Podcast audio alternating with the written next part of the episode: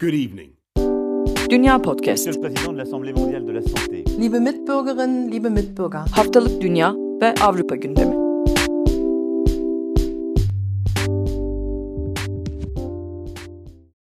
Podcast'ten herkese merhaba. Ben Seda Karatabanoğlu. Nida Dinçtürk ve Akın Art'la birlikte Avrupa ve Dünya gündemini değerlendirdiğimiz programımızın yeni bölümünde birlikteyiz. Öncelikle sıkça korona gündemlerinden bahsedeceğiz. Gerek yaşadığımız ülkelerin Almanya, İngiltere ve Fransa'nın gerek Avrupa ve dünya genelindeki gelişmeleri aktaracağımız bir program olacak. Öncelikle ben Akın'a sözü vermek istiyorum.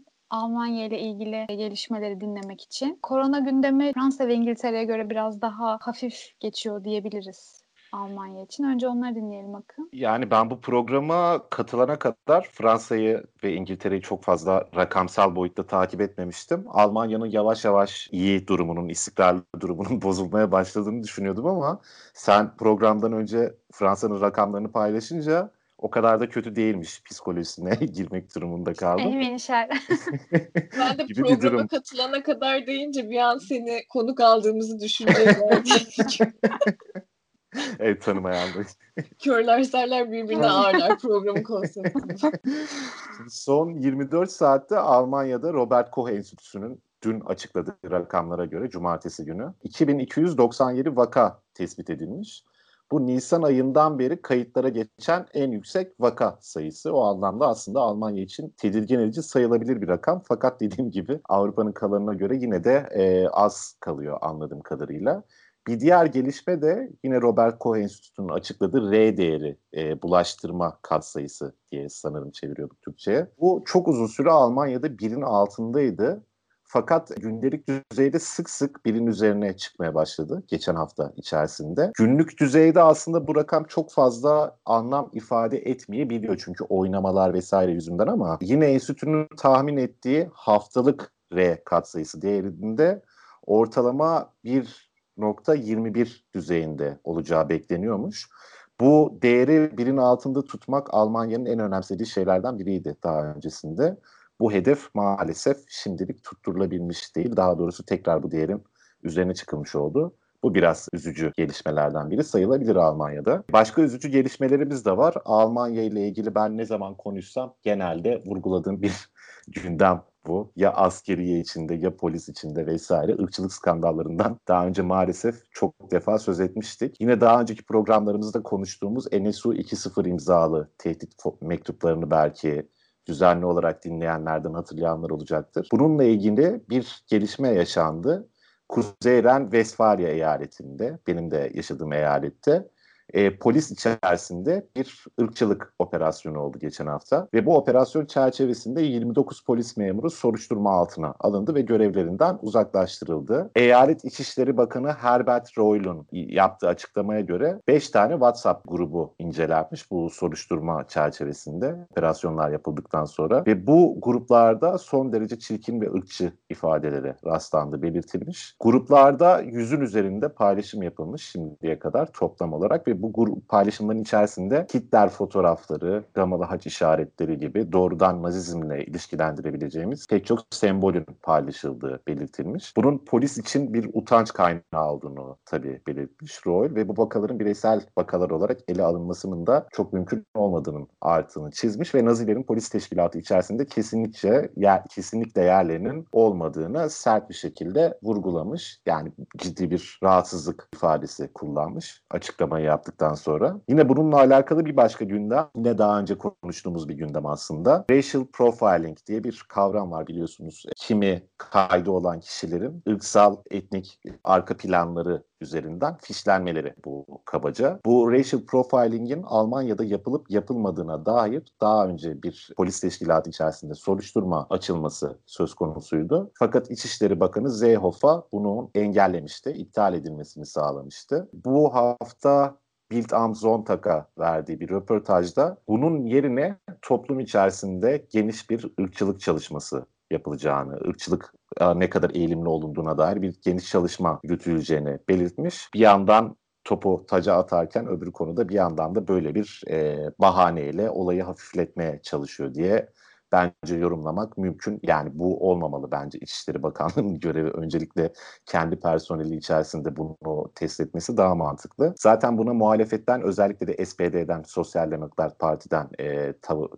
bir karşı çıkış geldi. SPD'li Adalet Bakanı Christine Lambrecht bu araştırmanın yapılmasını daha önce destekliyordu fakat dediğim engeli takılmıştı araştırma. Bu sebeple SPD kendi yönetimde olduğu eyaletlerde bu araştırmaların eyalet polisleri düzeyinde yapılmasını sağlayacak. Bunu da kenara not düşmek gerekiyor. Bir diğer mesele yine NRV ile Kuzey Ren-Vesfalya ile ilgili. Geçen hafta bahsetmiştim. Kuzey Ren-Vesfalya eyaletinde eyalet seçimleri, yerel seçimler daha doğrusu eyalet seçimleri başka bir şey, yerel seçimler yapıldı geçen hafta. İki sonuç burada belirgin. Bunlar üzerine konuşmak anlamlı olabilir. Bir tanesi SDU'nun iktidardaki partinin Hristiyan Demokratların oyların %34.3'ünü alarak yeniden birinci çıkması e, bu yerel seçimlerde toplam belediye meclislerinin dağıdığı oy itibariyle. Oyları %3.2 oranında azalmış bir önceki yerel seçime göre. Fakat belirtmiştik daha önce eyalet başkanı Leşet'in yaptığı belli hatalar, SDO'nun yaşadığı belli krizler sebebiyle daha büyük oranda oy kaybetmesi beklenebilirdi aslında. Bunun olmaması yeniden birinci parti olarak çıkmaları aslında Laşet açısından zafer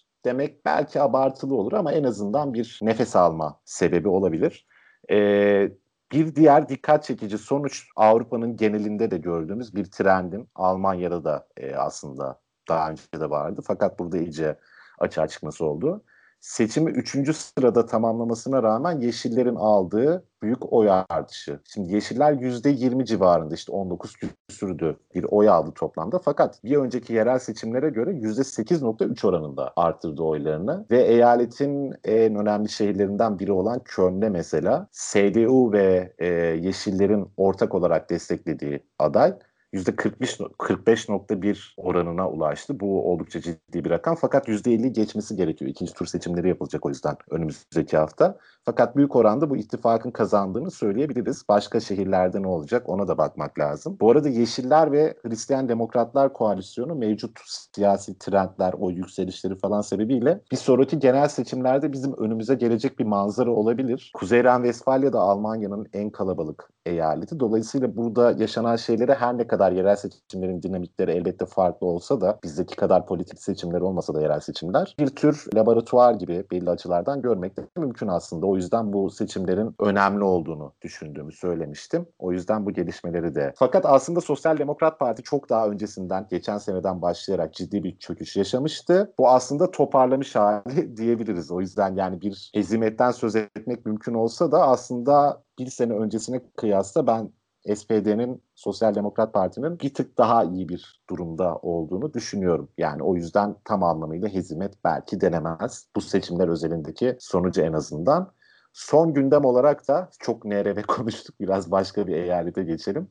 Bavyera'nın bildiğiniz gibi çok meşhur bir festivali var. Oktoberfest bir bira festivali. E, bu festival 1949'dan beri ilk defa koronavirüs pandemisi sebebiyle iptal edildi ve bunun ciddi yansıması oldu doğal olarak basında. Boş kalan Oktoberfest alanı vesaire. Yani benim hiç sempatik bulduğum bir festival değil. Kendi adıma Oktoberfest. Ben sadece bir kere bulunmuştum ama ya o kalabalık ve ortam vesaire şahsen benim çok hoşuma gitmemişti ama o resimlere bakınca ben bile bir üzüldüm yani. Bir de 1949'dan beri ilk defa iptal edilmesi vesaire. Gerçekten yaşadığımız dönemin ne kadar istisnai bir dönem olduğunu bize bir kere daha hatırlatmış oldu. Bu arada Münih 100 bin kişide 50 kişi korona vakası tespit edildiği takdirde bunu bir risk faktörü olarak görüyoruz şu an Almanya'da. Bu sınırı geçti. O yüzden de Oktoberfest'te alternatif kutlamalar yapılması istenmiyor eyalet yönetimi tarafından. O yüzden alkol yasakları da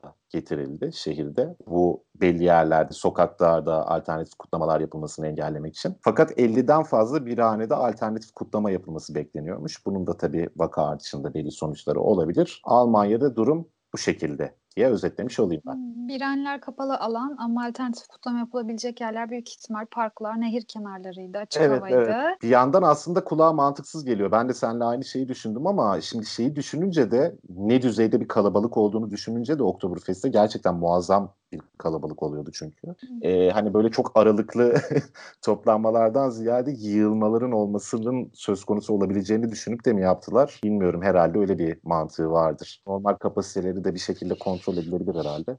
Öyle düşünmüş olabilirler belki. Barlarda öyle uygulayacaklardır muhtemelen. İnşallah.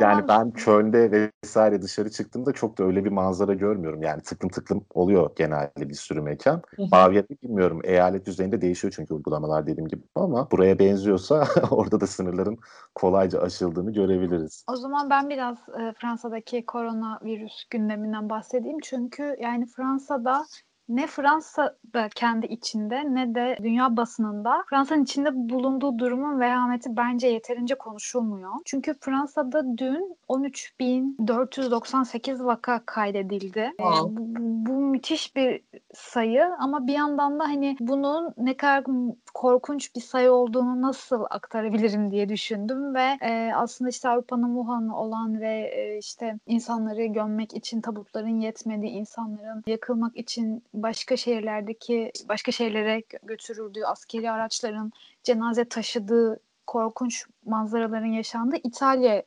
rakamlarına baktım. Dün işte Fransa'da 13.498 vaka varken İtalya'da 1638 vaka vardı ve 10 ölüm vardı. Fransa'da da 26 ölüm var ancak bir gün önce 153 ölüm vardı ve neredeyse bine yakın bir hastane yatış e, söz konusuydu. Bir yandan da çok doğru bir e, tabir olmayabilir belki ama hani galiba ilk etapta yaşlılar elendi artık hani gençler hastaneye yatıyor. Çünkü hastaneye yatma yaşı da çok düşük Fransa'da. Bir ikinci olarak Fransa'da e, yarın meclise bir taslak sunulacak. Taslak konusu da şu. OECD ülkeleri arasında son 25 yılda e, Fransa'nın araştırmaya ayırdığı bütçe bakımından 4. sıradan 12. Sıra, sıraya gerilemiş ve meclise sunulan taslakla bilimsel rekabeti arttırma amacıyla bazı adımlar atılması isteniyor. Özellikle Covid ile ilgili ve bir noktada hani büyük battık yani korona konusunda büyük batırdık da e, denebilecek bir taslak bence. Çünkü hani gerçekten rakamlar çok ciddi. Okullar açıldı, eğitime devam ediliyor. Sadece vaka tespit edildiği takdirde okullar kapanıyor. Ancak hani tespit etmek de çok mümkün değil aslında. Evet yaygın test yapılıyor. Haftada bir milyona yakın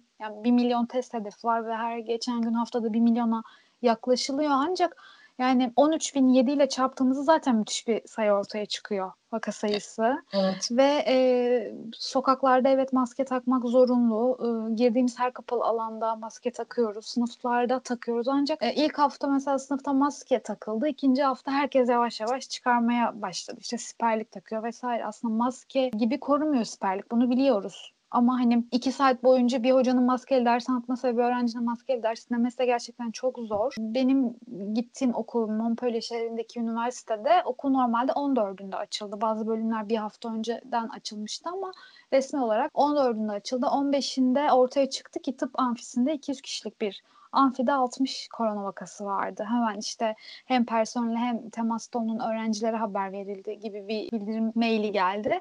Hemen bir gün sonra mesela okul başkanlığından mail geldi. 28 Eylül'de hibrit eğitime geçiyoruz. Öğrenci numaraları tek ve çifte göre ayrılacak. Bir hafta tek numaralı öğrenciler dersen, dersliklerde ders alırken aynı anda uzaktan takip edecek çift numaralı öğrenciler. Bir sonraki hafta bu değişecek gibi bir sistem kuruldu. Ama yani şu, bu, bu karar büyük ihtimal 16'sı ya da 17'sine verilmiş. Tam tarihini hatırlamıyorum. Biz geçtiğimiz hafta okula gittik. Bu hafta da okula gideceğiz önümüzdeki haftadan itibaren bu uygulanacak. Şimdi yani yemekhaneler e, açık ve herkes orada yemek yiyor. Okula gelen öğrenciler toplu taşıma kullanıyor büyük bir bölümü. Yurtlarda kalınmaya devam ediliyor. Yani hani nasıl olur, nasıl başa çıkılır hiç bilmiyorum ama ilkokul ve liseler için zaten Mart'ta e, karantina süreci başladığında Temmuz'da açılmıştı ilkokullar. Çünkü çalışan aileler vardı. Ama üniversiteleri Eylül'e kadar açmamışlardı. Hani Mart'tan Eylül'e kadar 6 ayda hiç mi organize olunamadı? 300 kişilik amfi 300 kişi full kapasiteyle ders yapıyor mesela. 50 kişilik sınıflar yarıya düşürülecek deniyor. Düşürülmüyor. Yani müthiş bir organizasyonsuzluk var Fransa'da. Gerçekten Allah yardımcımız olsun diyorum. Çok şey Güzel bağladın. Korkuyorum çünkü ikinci bir karantinadan. Ee, gerçi olmayacak deniyor ekonomiyle ilgili ama güvenemiyorum da. Çünkü daha önce Fransızlar tiyatrolara gitsinler, sinemaya gitsinler, günlük yaşamımıza devam edeceğiz. Biz hiçbir şey sokaktan, hayattan koparamaz dedi Macron. O gün sonra biz evlere kapandık. Ya, Bütün ülke tabii. kapandı. O yüzden hiç güven vermiyor sayılar bu şekilde artarken. Çünkü bir yandan da hastane kapasiteleri de doluyor. Hı hı. Hmm, bu da ciddi bir sorun. Onun dışında aslında Türkiye'nin de çok yakından bildiği bir e, Charlie Hebdo davası başladı Eylül başında Fransa'da. 7 Ocak 2015'te Mizah Karikatür dergisi Charlie Hebdo Muhammed Peygamber'in karikatürlerinin çizildiği gerekçesiyle e, silahlı teröristler tarafından basılmıştı ve orada 11 kişi öldürülmüştü. Hemen takip eden günlerde yine aynı saldırganlar tarafından yakalanamayan o anda yakalamayan saldırganlar tarafından bir polis memuru yine birkaç gün sonra bir Yahudi marketinde rehin alınma olayı yaşanmıştı. Orada da 4 kişi toplamda 17 kişi hayatını kaybetmişti bu olaylar e, zincirinde. Normalde Nisan 20 Nisan'da başlayıp 3 Temmuz'da bitirilmesi planlanıyordu davanın ancak koronadan dolayı 2 Eylül'de başlayabildi ve 10 Kasım'a kadar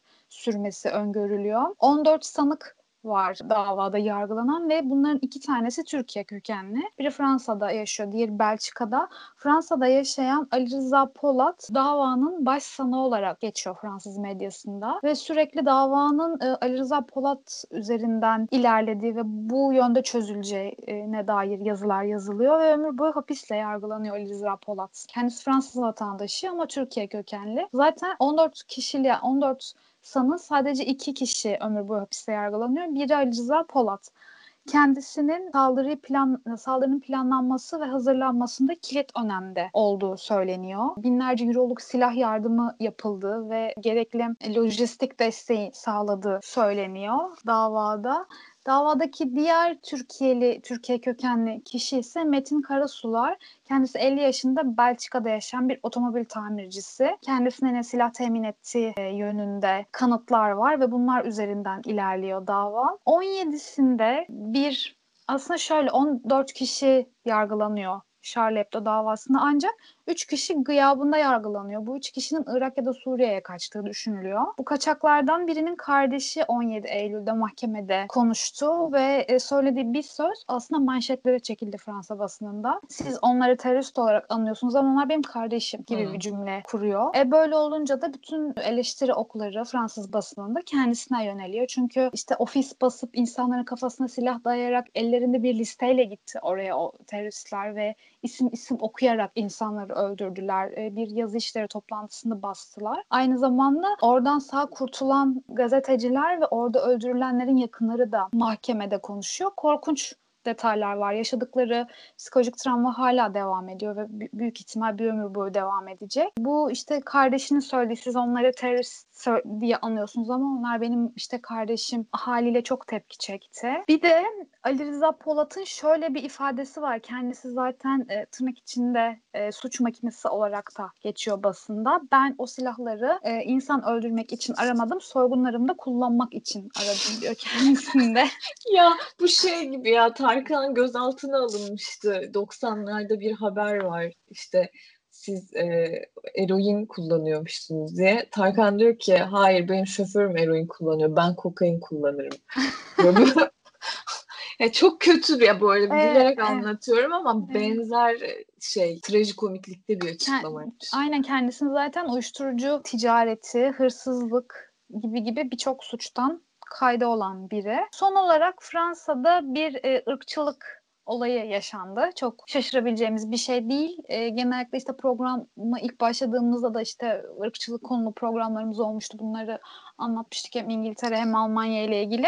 Fransa'da genellikle işte polislerin ırkçılık yaptığı ve işte gözaltına alma yöntemleriyle insanları gözaltında öldürdüğüne dair e, olaylar anlatmıştım önceki programlarda. Bu sefer ırkçılığa uğrayan bir polis, ırkçılığı yapan da yine bir polis. Olay Strasbourg'da gerçekleşiyor. 37 yaşında ve 16 yıllık bir polis memuru. Söylemekte fayda var. Kendisi siyah bir polis memuru, bir Fransız. 2 yıl önce Eylül 2018'de Strasbourg'a tayin çıkıyor ve oraya gittiğinde diğer polisler tarafından dışlandığını, kırıcı şakalara maruz kaldığını söylüyor. Ve e, kendisi ortama girdiğinde işte niga e, ya da işte böyle biko gibi farklı yani ırkçılık barındıran kelimeler söylendiği kendisine dair böyle şeyler söylendiğini aktarıyor. Ve şöyle e, detaylar var aslında. Ya, polis memuru 9 ay içinde 15 kilo verdiğini, 9 ay evde depresyonda kaldığını, psikiyatrik tedaviye başladığını söylüyor ve bir yani bir, bu olaylar başladıktan sonra Ekim 2019'da durumu bildiren bir rapor yazıyor bakanlığa. Mart 2020'de e, bakanlık dosyasını kapatıyor. Yeterli kanıt yok, ırkçılığa uğradığına dair yeterli kanıt yok diyor. Kendisi orijinal şehrine dönmek için sendikaya başvuru yapıyor. Ve sendikanın cevabı aslında çok trajikomik. Sendika diyor ki ırkçılığa uğradığın sebebiyle değil de Strasbourg'a entegre olamadığın için kötü entegrasyon sebebiyle bir tayin istersen bunu inceleyebiliriz ama ırkçılığı biz kabul etmiyoruz diyor sendikada aslında. Sendika Başkanı Nilkara İbrahim girmiş çünkü. Karantina demeyelim de. Ben bayağı troll oldum bugün programda. Affedersiniz ya. Böyle bir, ne, ne diyeceğimi bilemiyorum. Kendimi kaptırıyorum, ırkçılık anlatıyorum işte sendika falan filan. Ama güzel girdiler. En azından biraz beni de kendime getiriyor. Aslında böyle Fransa'daki gündem. Böyle ufak, irili ufaklı e, gündemler var ancak e, çok uzar. Belki önümüzdeki hafta tekrar e, ilerlediğinde daha fazla anlatabileceğim bir şey olduğunda onlara da değinmiş olurum. Belki Fransa böyle. önümüzdeki haftalarda şeyi konuşabiliriz e, Seda. Bu hafta İngiltere'nin e, böyle satır arasında konuştuğu meselelerden birisi e, şuydu. Fransız donanması göçmenleri Manş Denizi'ne itiyor diye. Aslında bir süredir İngiltere ile Fransa arasında süren bir gerilim bu. Göçmenlerin kabul edilmesi ya da işte İngiltere'ye itilmesi. İngiltere'nin hayır işte biz zaten yeterince alıyoruz Fransa zorla gönderiyor gibi ifadeler kullanması. Hatta birkaç hafta önce e, Sky televizyonu olması gerekiyor. Belki siz de denk gelmişsinizdir. Manş Denizi'nde İngiltere'ye geçmeye çalışan bir bot dolusu göçmenle uzaktan uzağa bir röportaj yaptı. Hatta bunun etik olup olmadığı tartışılmıştı. Belki bu e, tartışmaları biz inceleyip konuşabiliriz. Çünkü aslında dinmiyor buradaki e, sular. Bunun haricinde bu Olabilir. Evet yani bu bir, bir taraftan da sizin eklediklerinize bir artı İngiltere tarafında. E, ırkçılık tartışmaları burada tabii ki birkaç ay öncesindeki kadar birkaç hafta öncesindeki kadar şiddetli sürmüyor fakat dinmiyor da. E, şu an İngiltere'nin en büyük gündemi ko- korona olmasına rağmen tekrardan hatta yani bu yıl bence hiç gündeminden düşemedi maalesef çok yüksek rakamlar yüzünden. Dün cumartesi günü Trafalgar Meydanı'nda koronavirüs önlemleri karşıtı ekibin büyük bir gösterisi vardı. Bugünse benzer büyüklükte olmamakla beraber yine Black Lives Matter dövizleriyle yürüyen bir ekip vardı Londra'nın merkezinde. Bir taraftan oradaki damar da atmaya devam ediyor. Oradaki tansiyon hala yüksek, düşmediğini söyleyebiliriz. Ee, ama ana gündeme gelecek olursak başta da dediğim gibi e, koronavirüs e, vakaları İngiltere'de de artıyor. Pazar günü için telaffuz edilen rakam yaklaşık e, 4000'di ve bugün öğlen saatlerinde ben haftalık rutin alışveriş yapmak için markete gittiğimde inanılmaz bir e, yoğunluk vardı. Tıpkı e, işte Mart ayındaki gibi marketlerde o zaman İngiltere bu konuda çok dikkat çekmişti. İnsanlar çok fazla stok yaptığı ve marketler yağmalandığı için çok benzer e, kareler vardı. Yani raflar boşalmadı fakat herkes gerçekten böyle bir sonraki pazar alışverişe gelemeyecekmiş gibi alışveriş yapıyordu. Bunun sebebi 4000 vaka mı? Yani artan vaka sayısı mı sadece? Aa, yok hayır aslında sadece o değil. Ee, işte pazartesi gününden itibaren burada 6 kişiden fazla bir araya gelmek tekrar yasaklandı. Ee, Boris Johnson çıkıp açıkça evet ikinci dalgayı yaşıyoruz ve gerekirse ikinci ve üçüncü e, derece önlemler de alınacaktır dedi. Üçüncü derece önlemde e, bizim işte lockdown dediğimiz gene sokağa çıkma yasaklarının uygulanacağı e, durum söz konusu ve aslında İngiltere'nin kuzeyinde bu önlemler hayata geçmiş vaziyette haliyle insanlar korkuyorlar tekrar aynı şeyleri e, yaşamaktan. Burada self izolasyon e, diyeceğim kişilerin kendi kendini izole etmesi e, herhangi bir uçak seyahatinden sonra 14 günden 10 güne düşürülmüştü ve bu izolasyon herhangi bir şekilde takip edilmiyor. Herhangi bir telefon uygulaması ya da vesaire hani manuel kayıtlarla takip edilebilirse ediliyor. Haliyle gene işte İngiltere'nin o meşhur söze güvenen sistemi burada da devreye giriyor. Ancak yine bu hafta yapılan bir açıklamayla e, Sağlık Bakanı Matt Hancock çıktı dedi ki yani eğer birilerinin 10 günlük izolasyonunu kırdığını yakalarsak 10 bin pound para cezası keseceğiz dedi ki bu hani şey koronavirüs döneminde telaffuz edilmiş en yüksek para cezalarından birisi. Sokağa çıkma yasaklarında bile 150 pound gibi bir cezadan bahsediyorlardı. Diğer taraftan vaka sayıları her 8 günde bir ikiye katlanıyor açıklaması yapıldı. Gene Sağlık Bakanı tarafından. Haliyle yani İngiltere'de de tablo çok iyi değil. E, Akın'ın Oktoberfest'in yıllar sonra iptal edilmesine dair açıklamasına benzer bir şey. Londra'da yılbaşı kutlamaları e, iptal edildi. O çok meşhurdur Londra'nın merkezinde işte böyle London ayı da kadrajın kenarına koyup devasa havai fişek gösterilerini izlemek. Havai fişek gösterileri de kimse sokağa çıkamayacak olsa bile evinizin penceresinden görebiliyordunuz eğer merkeze yakın noktadaysanız. Havai fişek gösterilerinin de iptal edildiği açıklandı. E, bunun haricinde geçtiğimiz hafta benim değindiğim Brexit süreciyle alakalı e, AB'den gelen e, İngiltere'ye yönelik uyarılara karşı Başbakan Boris Johnson da Avrupa Birliği'ni iyi niyetli olmamakla suçladı. Yani Brexit gerçekten beklediğimiz diyalog zemininde ilerliyor diyebilirim. Tırnak içinde bitirmeden şeyde not etmek lazım. Hani e, salgının başlarında Boris Johnson'ın açıklamaları çok e, şaibeli bulunuyordu. Şimdi ikinci kez karantina ihtimali içinde ki mesela Matt Hancock bugün yaptığı bir açıklamada bu soru doğrudan sorulduğunda asla olmayacak e, diyemem. Fakat olmamasını diliyoruz, olmaması için çalışıyoruz gibi bir şey söyledi. Boris Johnson da İngiltere için ikinci bir karantina felaket olur dedi ve tabii hani her şeyin başında bunu salgın boyunca eş zamanlı olarak tartıştığımız ekonomik gerilemelere e, değindiriyor. Hakikaten de ben e, İngiltere'de yaşa, yaşayıp çalışmaya uğraşan birisi olarak ben bile kara kara düşünüyorum. Yani ikinci bir karantina e, olursa gerçekten önlemler ne şekilde olacak ekonomik anlamda? Çünkü aslında ilk dalganın önlemleri hala sürüyor.